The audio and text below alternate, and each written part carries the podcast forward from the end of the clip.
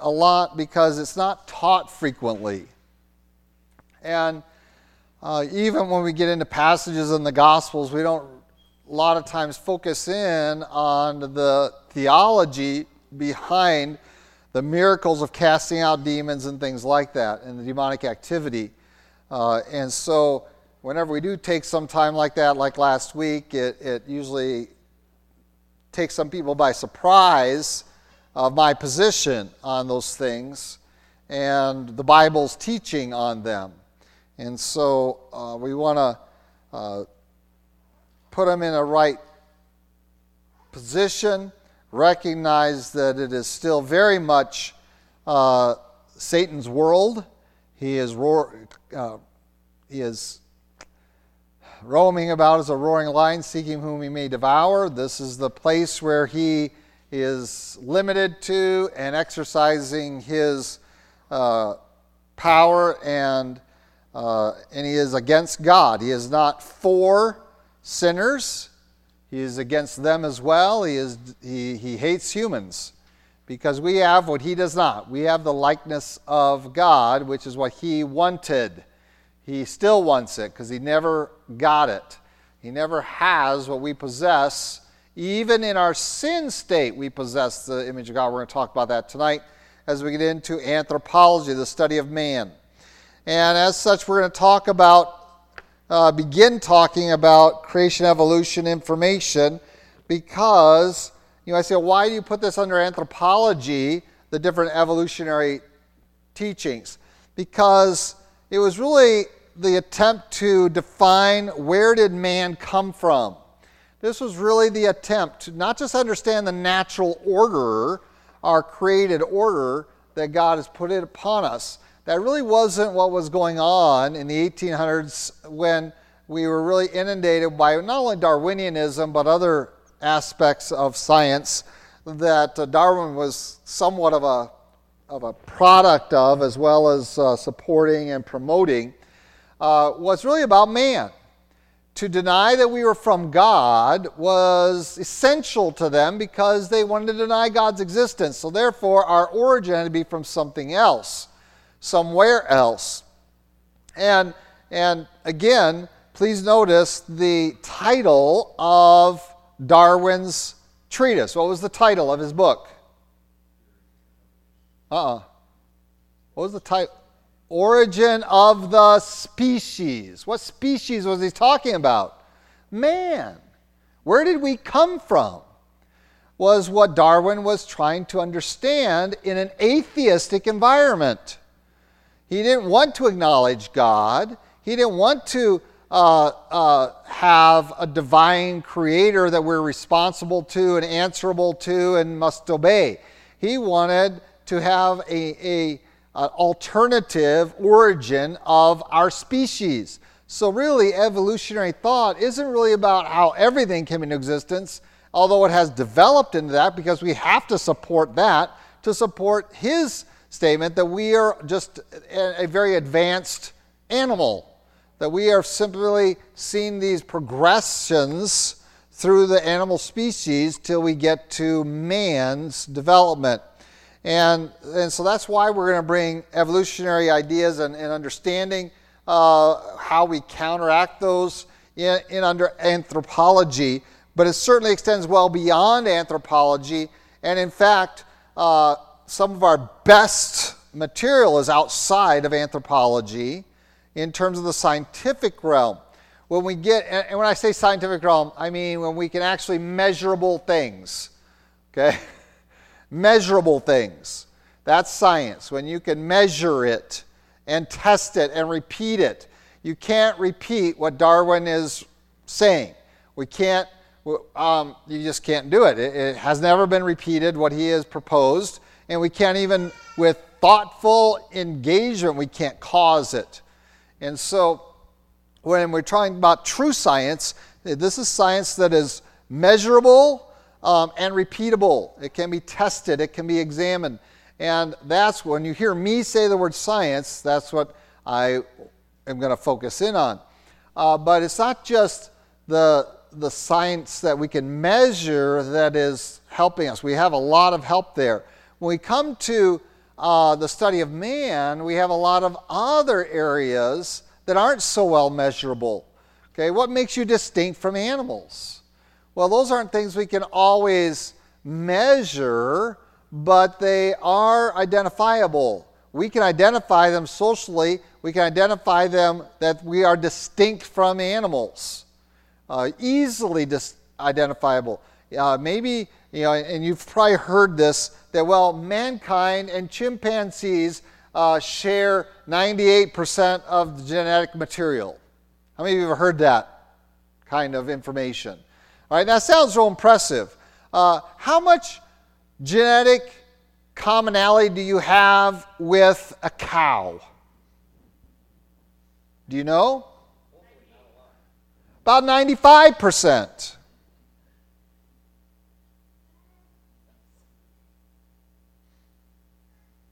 How much genetic commonality do you have with a bunny rabbit? Actually, more than a cow. The bunny's blood is almost identical to your blood. Rabbit blood is some of the closest blood to human blood, uh, which is why they use rabbit blood in scientific testing of drugs because it reacts closest to human blood before they go to human trials. They use rabbit blood. And so, um, why? Why are we so genetically close? Because we have skin. How many animals do you know have skin? It requires a genetic information to create skin. How many of you have muscles? Okay, you all have muscles. How much genetic information does it take to create muscles? How many of you have bones? It requires genetic information to make bones. That's, all this has to be in your genes. How many of you have eyes, ears, throat, tongue, brain, organs? Go right through everything. All of that requires genetic information.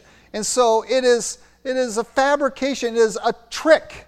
It is a trick to tell you we're really close to chimpanzees.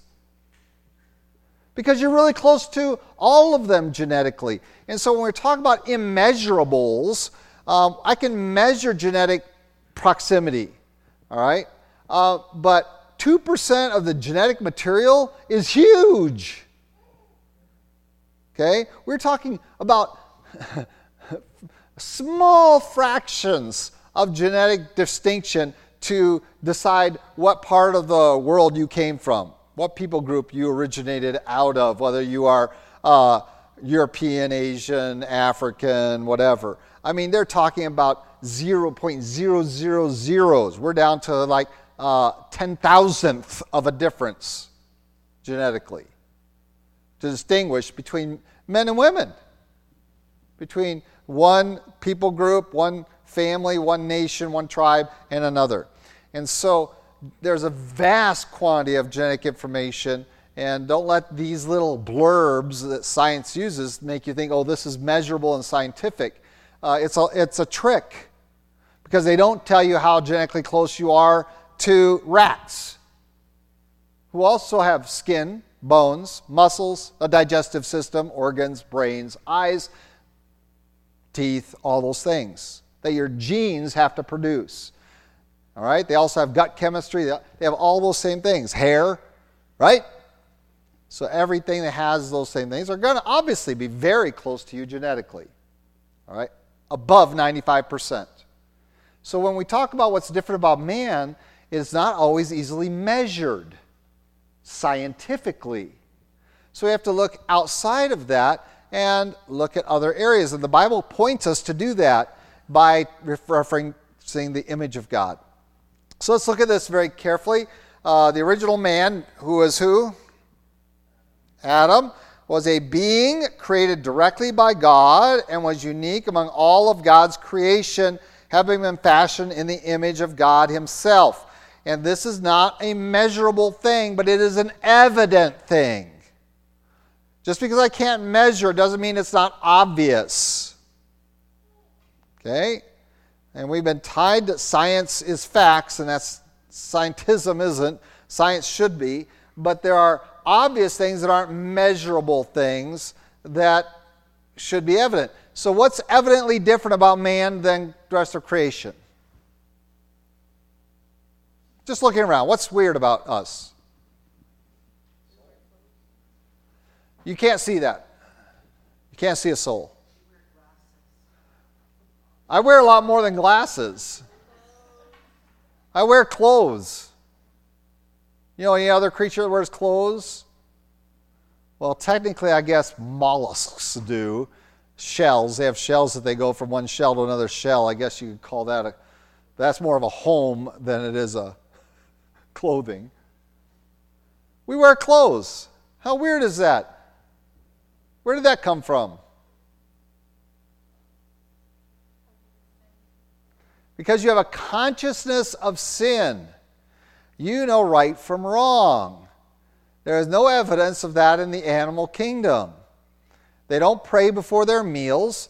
They're, they don't feel guilty about anything unless you beat on them. Then they tuck their tail behind their leg, between their legs, um, because not because they are fundamentally ashamed, it is because you have caused them pain, either by and they, or they recognize this tone of voice with pain, and so they tuck their tail between their legs and they skimper off. Um, they don't have guilt. You have guilt. You have a sense of right and wrong. You have a conscience. There's no evidence of that in the animal kingdom.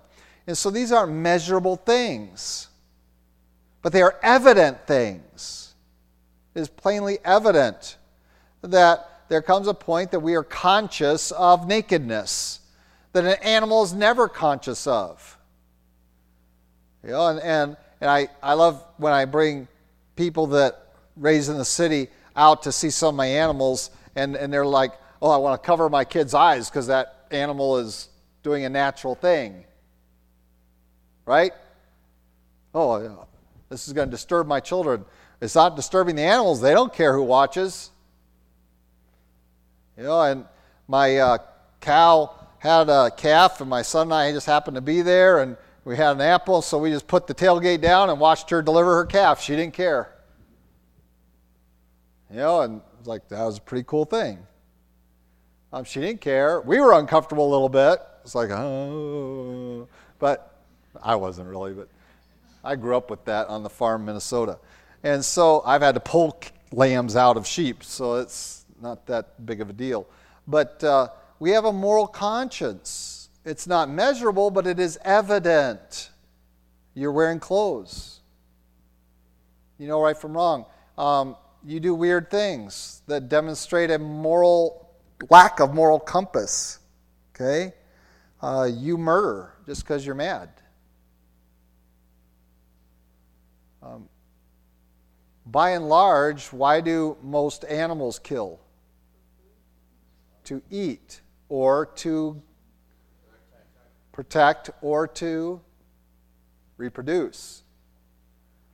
But they're not intent to kill, they just going to fight this other male until they become dominant and sometimes that ends up in that other male dying doesn't necessitate it not the intent the intent is just get dominant so that i can mate and, and carry on my genetic uh, self and so we see this and we see laws. We have laws. We have writing. We have arts.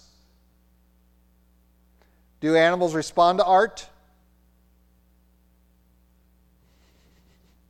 This is trick. This is a trick question. Do animals respond to art?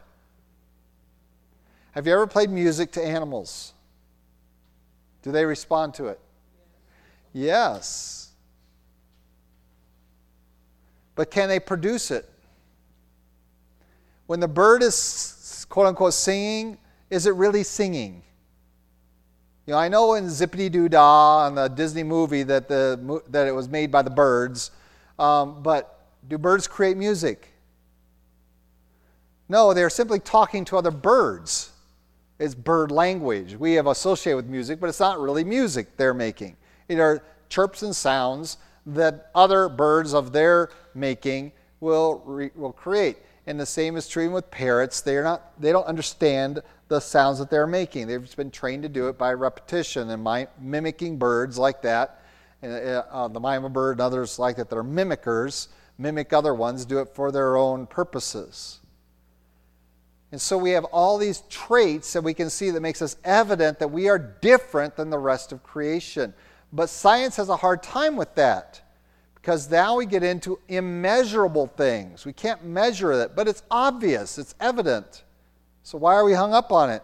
Because they don't want to acknowledge God is the one who made us different than the rest of creation.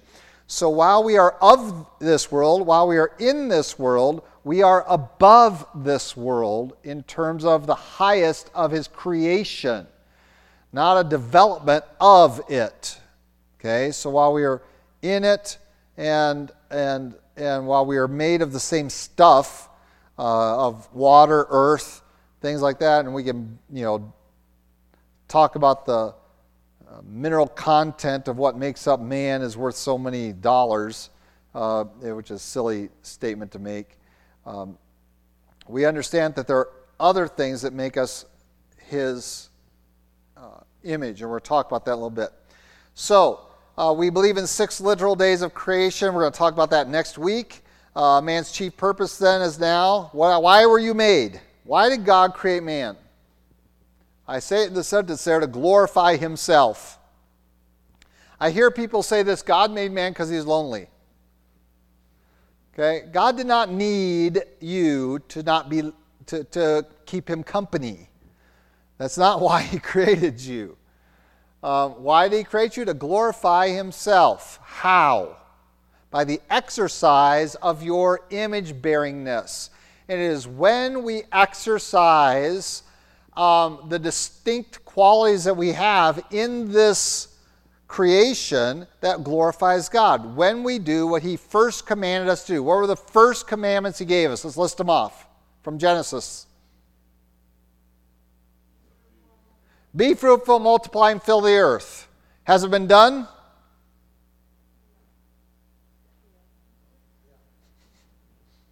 No. We can, if we dedicated the state of Texas to pure agriculture, we could feed the entire world out of what it produces. You see, we have been told by science that we are overpopulating the earth. I believe that before the flood, there was more people on the earth than there are today. God destroyed them. Okay? Uh, and so, be fruitful, multiply, and fill the earth is one of our first commands. When are you multiplied? Multiplication requires how many children? No. Three. You're multiplying by 1.5. Multiplying by one, if there's two people having two children, you just replaced yourself. You haven't multiplied yourself. So, and you can't have a, half a kid. So the next number is three, which is 1.5 multiplier. Now you're increasing.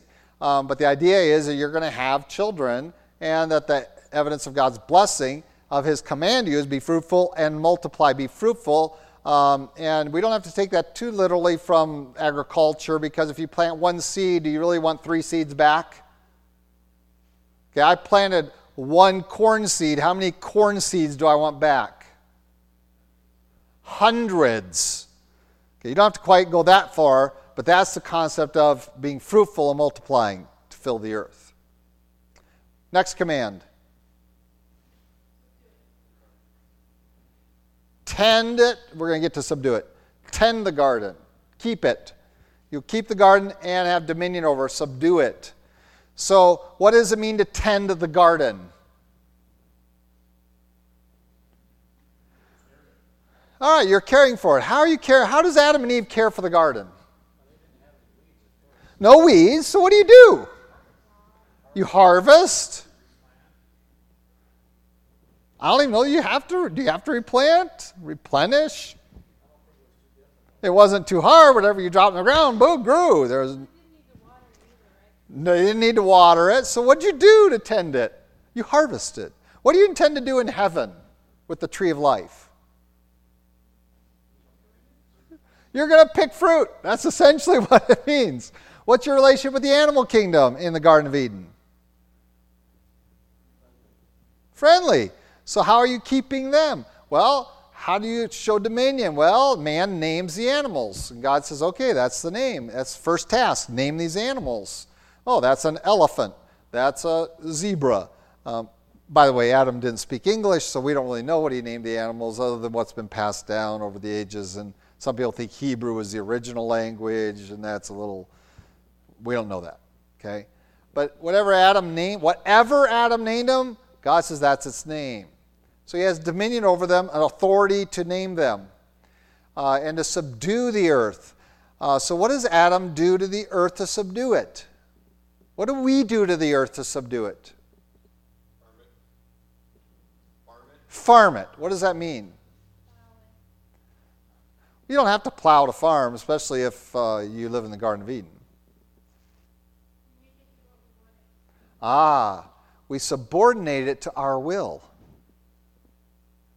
And so we go into uh, a wild place. Well, we got one of the little kiddos coming back. We got we go into a wild place. So I, I bought some acreage up in the mountains, wild, okay, somewhat wild. There was one little road in there. Somebody tried to get up in there and never did anything else. So it's just wild. So what's the first thing I do?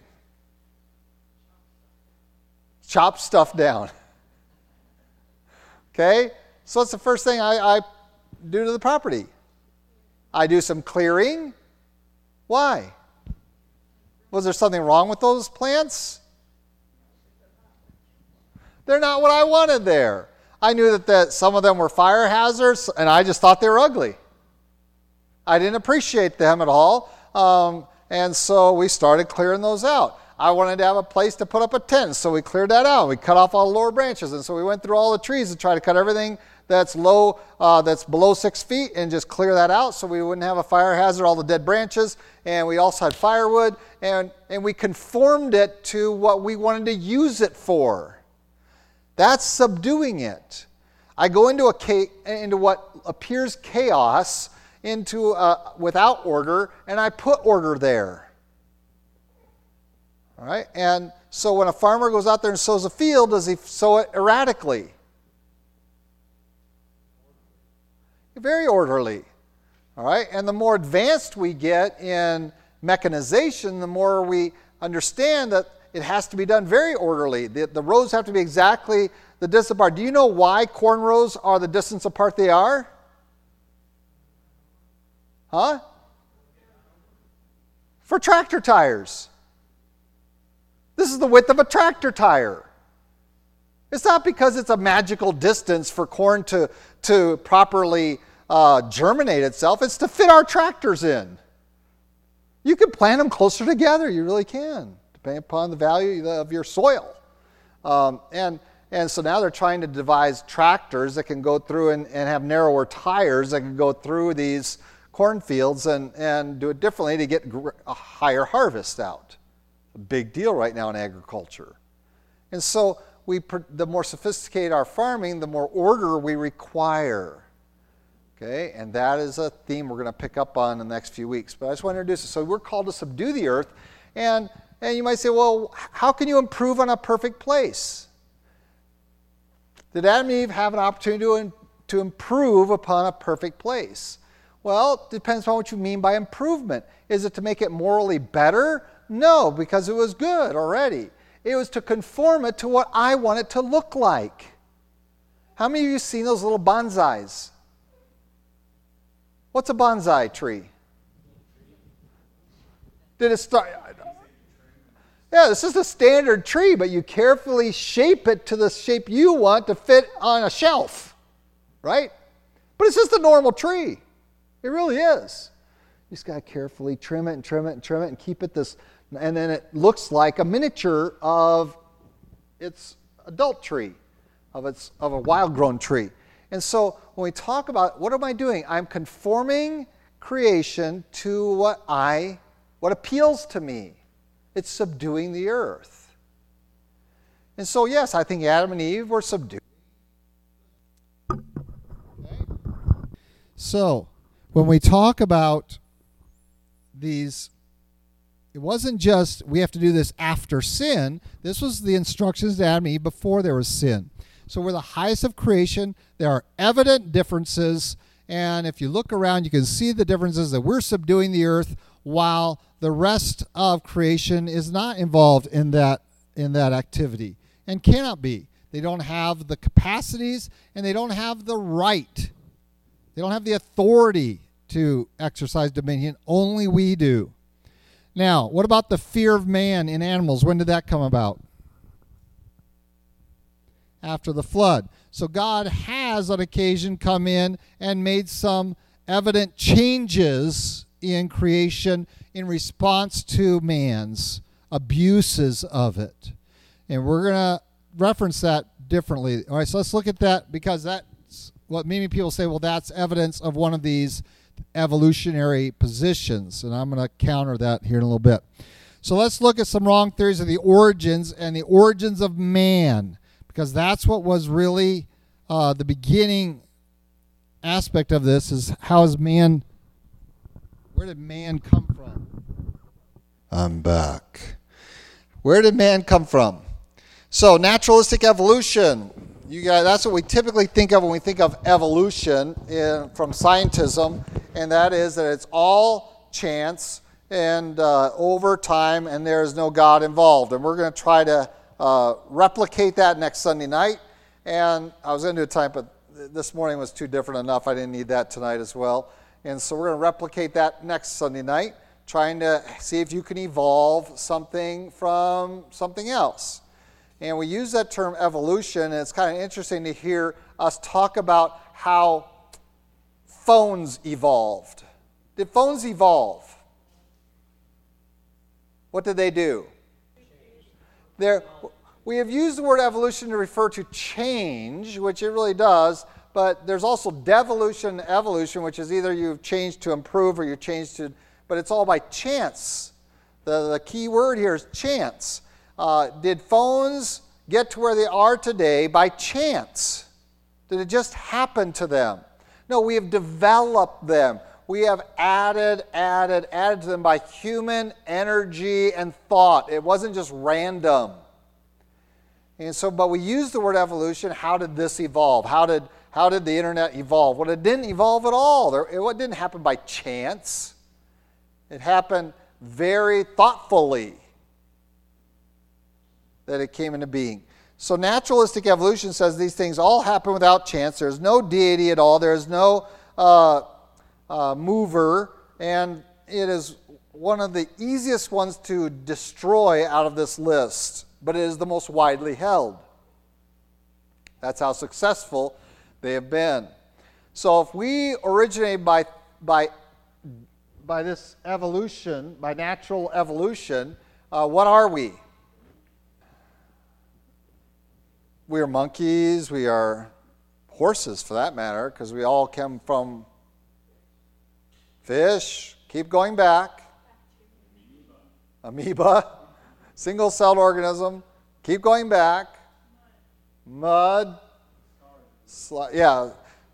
Alien. Who knows? Uh, and so we go back into it and we, we keep going back, and essentially we say, well, we're just advanced monkeys, but what was a monkey before that? And before that, and before that, and before that. And eventually get down to that you weren't alive at all. So out of non living came life. But we can't make that happen now. We cannot make life out of something that isn't alive. We can't take inert material and make it alive. Even Frankenstein knew that. You have to start with living material and reanimate it because you can't take something that's inert and make it alive. We cannot do it. With all of our knowledge, we cannot do it.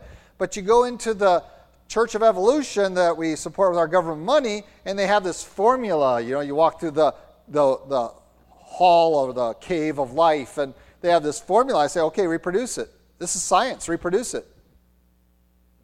You know, you have these chemicals, energy. I, I mean, if it happened by accident once, certainly we can make it happen by, by our intelligence, right? But we can't. We have to have a bacteria. We have to have a, a life form uh, or former life form. We have to have genetic material to insert into the equation. And so that's when you get to the idea that we had aliens, but then where did the alien life come from? It goes, you just take it all back. So naturalistic evolution is the easiest one to destroy, to tell you the truth, but it's the most widely held. That everything was done by chance, and we're going to see how that cannot be in some very simple arguments uh, we're going to talk about, begin to talk about next week. Deistic evolution. Deistic evolution uh, is very common from the 70s. What was going on in the 70s? Is we had a group of men trained in sciences, poorly trained in theology, but claim to be theologians, who said we have to make these two entities agree because there was an assault on God's word. 60s, it started in the 50s and 60s, but by the 70s it was full blown. And so the 1970s, a lot of these men came forward with, with theorems. And, and all the way back in the, into the 1950s, you had several of them trying to insert these things. And we're going to talk about theistic evolution, progressive creationism. But deistic evolution uh, is basically uh, the idea that there is a God somewhere, but he's not actively involved. He just, he just started it all and walked away. That is, he put the original code into muck and then walked away. That's deistic evolution. So God is still the originator of it, but he put that original spark of life into the mire of the muck. And then in that spark of life he put into there came all of life. And that there was a code kind of in there that, uh, that took millions and millions and millions of years to come to fruition to create man. Okay, and so it's called deistic evolution, uh, which is a little bit different than theistic evolution. So there is a deity, deists, deists are do believe in a God, but not a personal God that's involved with us. And your deity could be an alien that came in and just dropped something into the muck to start life on earth. Okay? And so that is really in conformity with that. And that, um, many people attribute other deists who believe in a God or godness without being a personal God to like uh, Thomas Jefferson were deists. That they believed in God, but not the personal, interactive God that loves you and is involved on earth, but just uh, that, that he was the beginning, uh, that there is a negligent, distant, uh, transcendent God that you can't really know. And that's deism. And so it doesn't matter what your tradition is, if you think it's Brahma that did that, or if you think it was Thor that did that, or if you think it was, it was uh, uh, Allah that did that, it doesn't matter um, because they're all the same. It's just that, that little point and the catalyst of it all was some deity. And then everything came out of that. All right? And that's a pretty broadly held view among a lot of other religions. A lot of religions hold to that. Uh, your Hindus are all okay with that. Uh, many of your uh, uh Boot, your Boot, all of those, the Eastern religions are all okay with that, and many uh, others are too, including Judaism. Uh, although they, I don't know how they conform that with their scriptures, so it involved God. Let's go to the third one theistic evolution uh, takes several um, things, but the main thing that they there, there are several categories of theistic evolution. So there's a God that's involved, the God of the Bible. They acknowledge the scriptures, and they want to have scriptures and science agree. And whenever someone says, I'm a scientist and I want scripture and science to agree, who do you think has to compromise?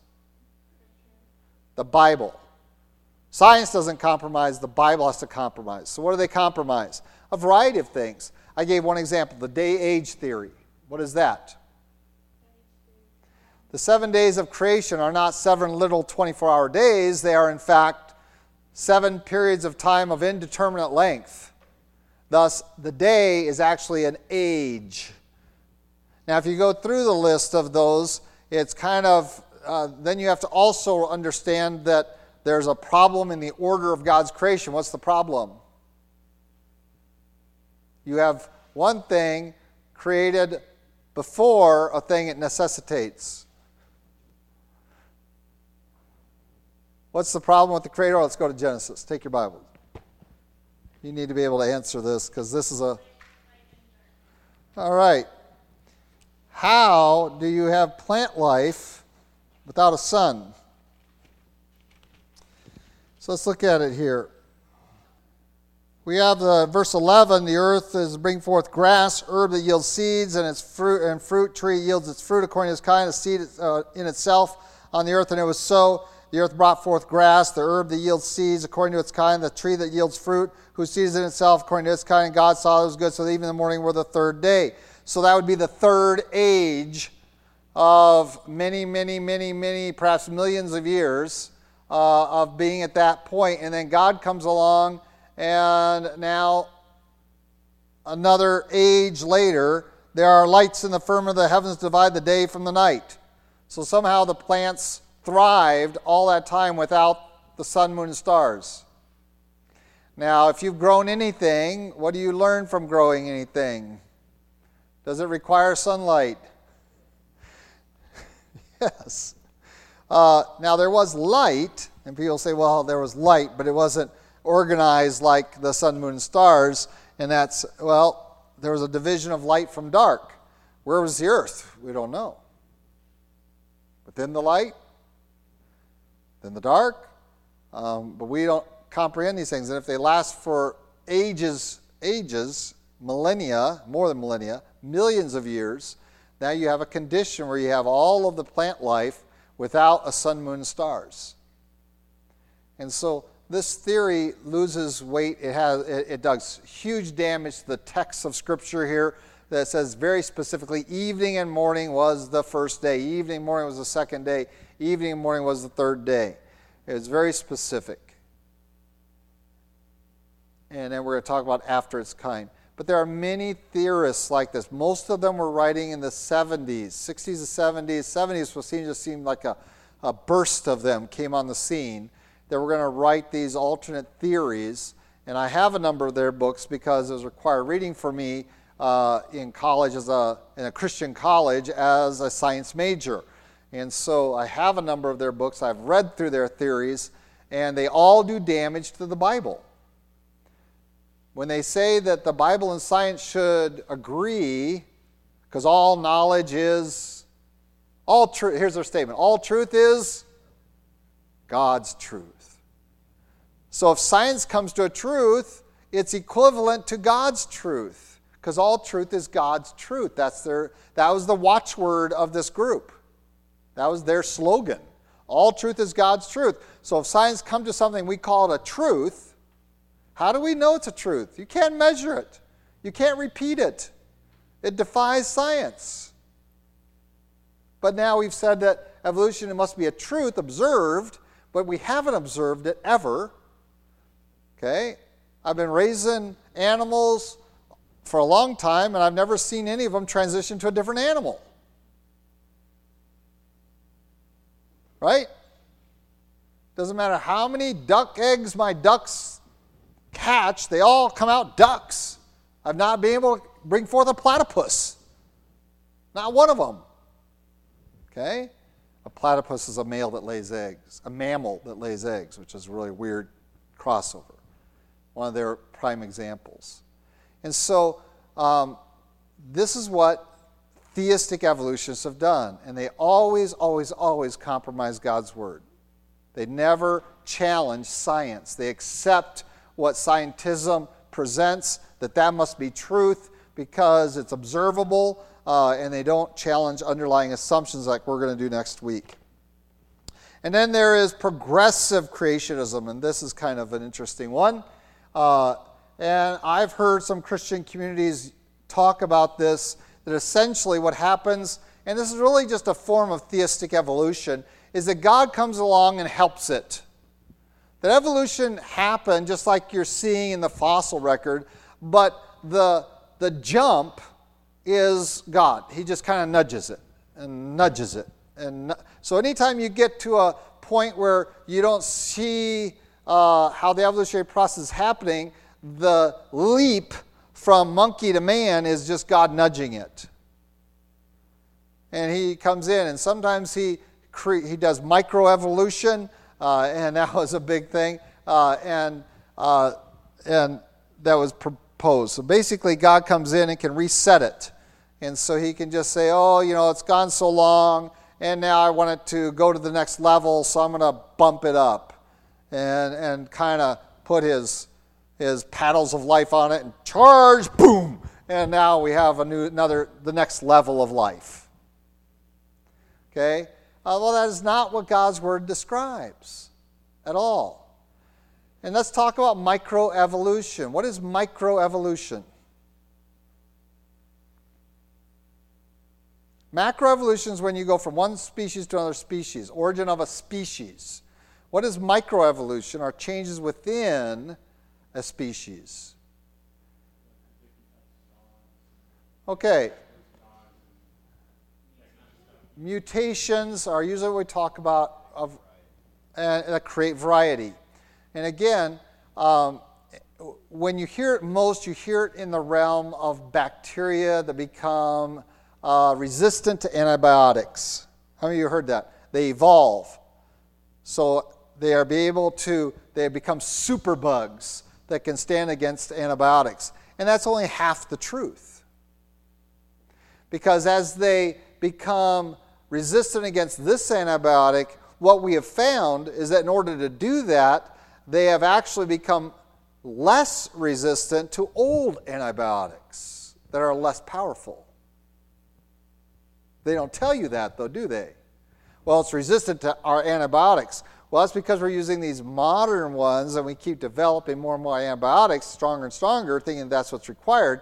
But the, the, what we are doing is called the survival of the fittest, and these fit ones that are able to condition themselves against that antibiotic actually, in the course of doing that, make themselves necessarily weaker and are actually resistant to the old antibiotic or non resistant to old antibiotics, weaker ones. And so um, let's talk about that process a little bit because that's what they say is the origin of your species. That's how what we see among the bacterium world is what happened to man on a macro level, to monkeys to man. Um, and there are several examples historically that, that are, we use as examples. Um, and you might say, well, those aren't fair examples today. But you, I want to share with you, these were major science promoted in school examples from 50 years ago. And that is when the London moths became black. Microevolution. London moths moved from white to black.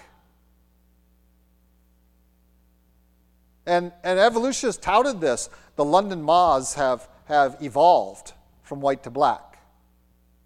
Why did the London moths move from white to black? Does anybody know? Have you heard that at all?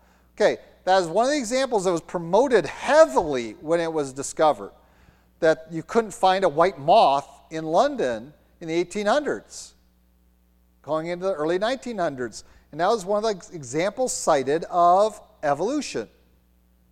Why did the moths move from white to black? That's adaptation. It's not even adaptation, it's survival of the fittest. What happened in London in the 1800s?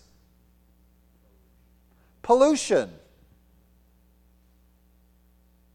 London itself, air quality uh, was horrible, and there was soot on everything.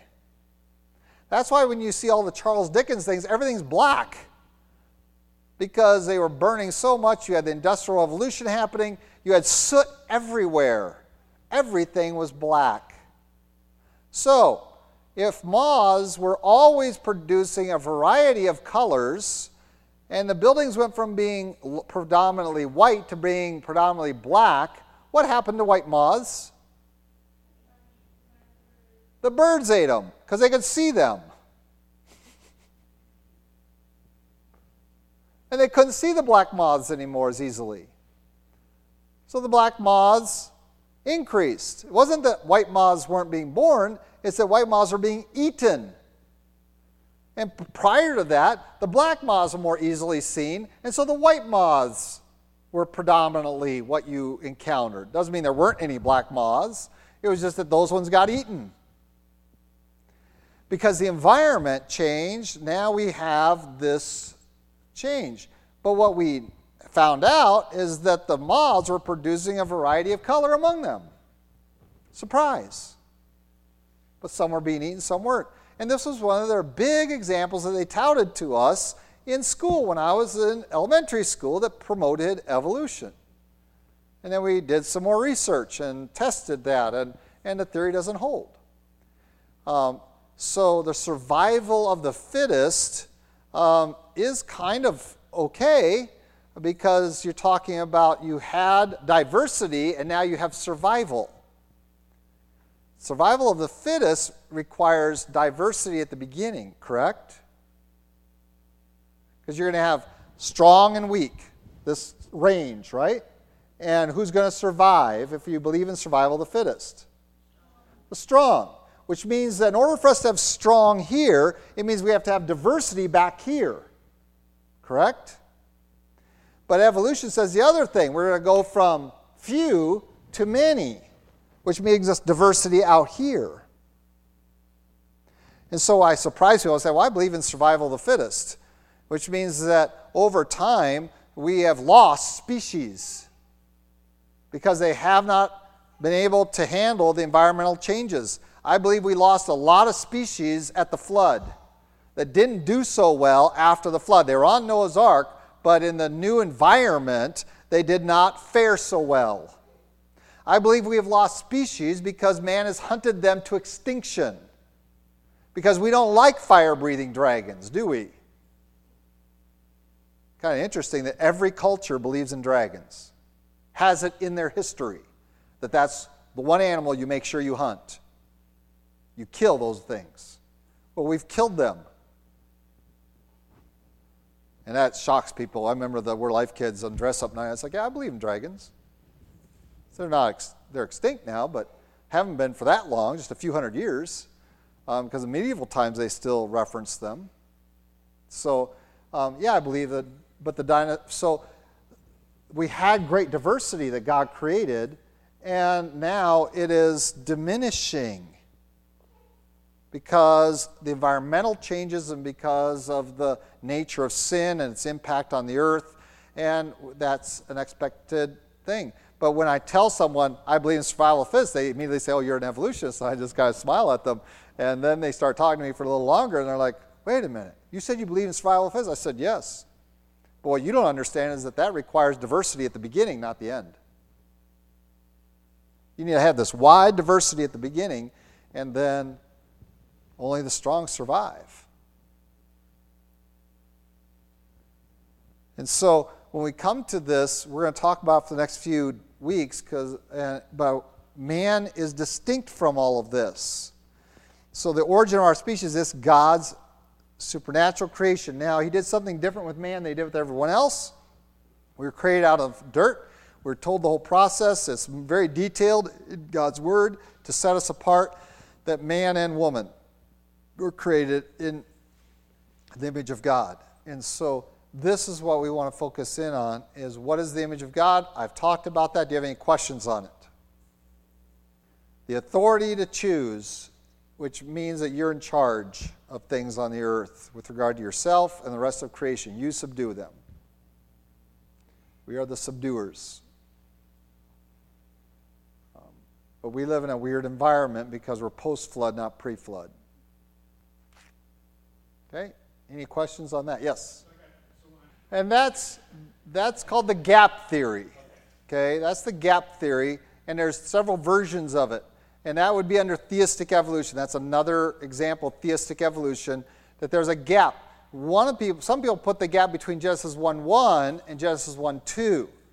That God created everything and it didn't work out so good, and so and so the, it was void. That was he emptied it and then started over. And that in that gap was was the millions of years that we see, uh, and where the coal reserves and all that came from. And then the other position is that there are two creation accounts. That one is not a summary of the other one or anything like that, but there are actually two separate creation accounts given here in Genesis. And, uh, and again, these were flying around. These have been flying around for a long time, pretty much all of our lives. And uh, they, it just doesn't hold water. Most textual critics will acknowledge that that really uh, is forced. Again, we are compromising Scripture to fit science, and we're never willing to compromise quote unquote science to fit Scripture.